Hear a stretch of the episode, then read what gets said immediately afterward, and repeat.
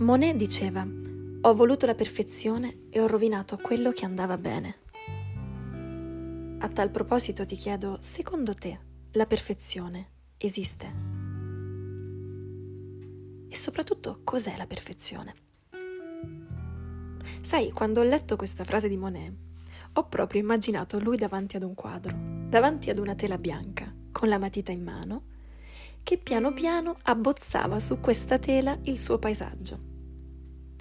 Poi l'ho immaginato allontanarsi dal quadro e guardare il disegno da lontano, poi avvicinarsi di nuovo e modificare qualche linea, cambiare delle linee, cancellarne delle altre, ricalcare delle altre ancora e poi piano piano metterci il colore. Alla fine dell'opera, alla fine della meraviglia, cancellare tutto e disegnare sopra quel disegno un altro paesaggio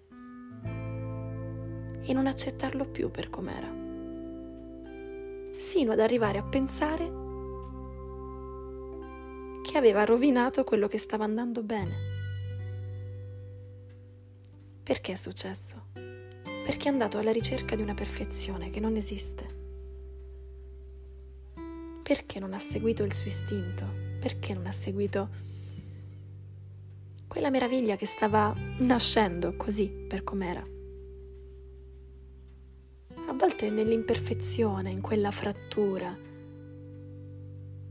c'è così tanta luce, c'è così tanta autenticità.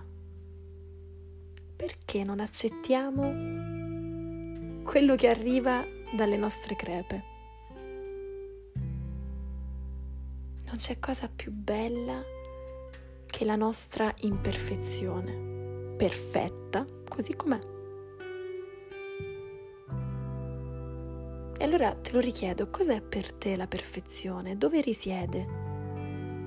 dov'è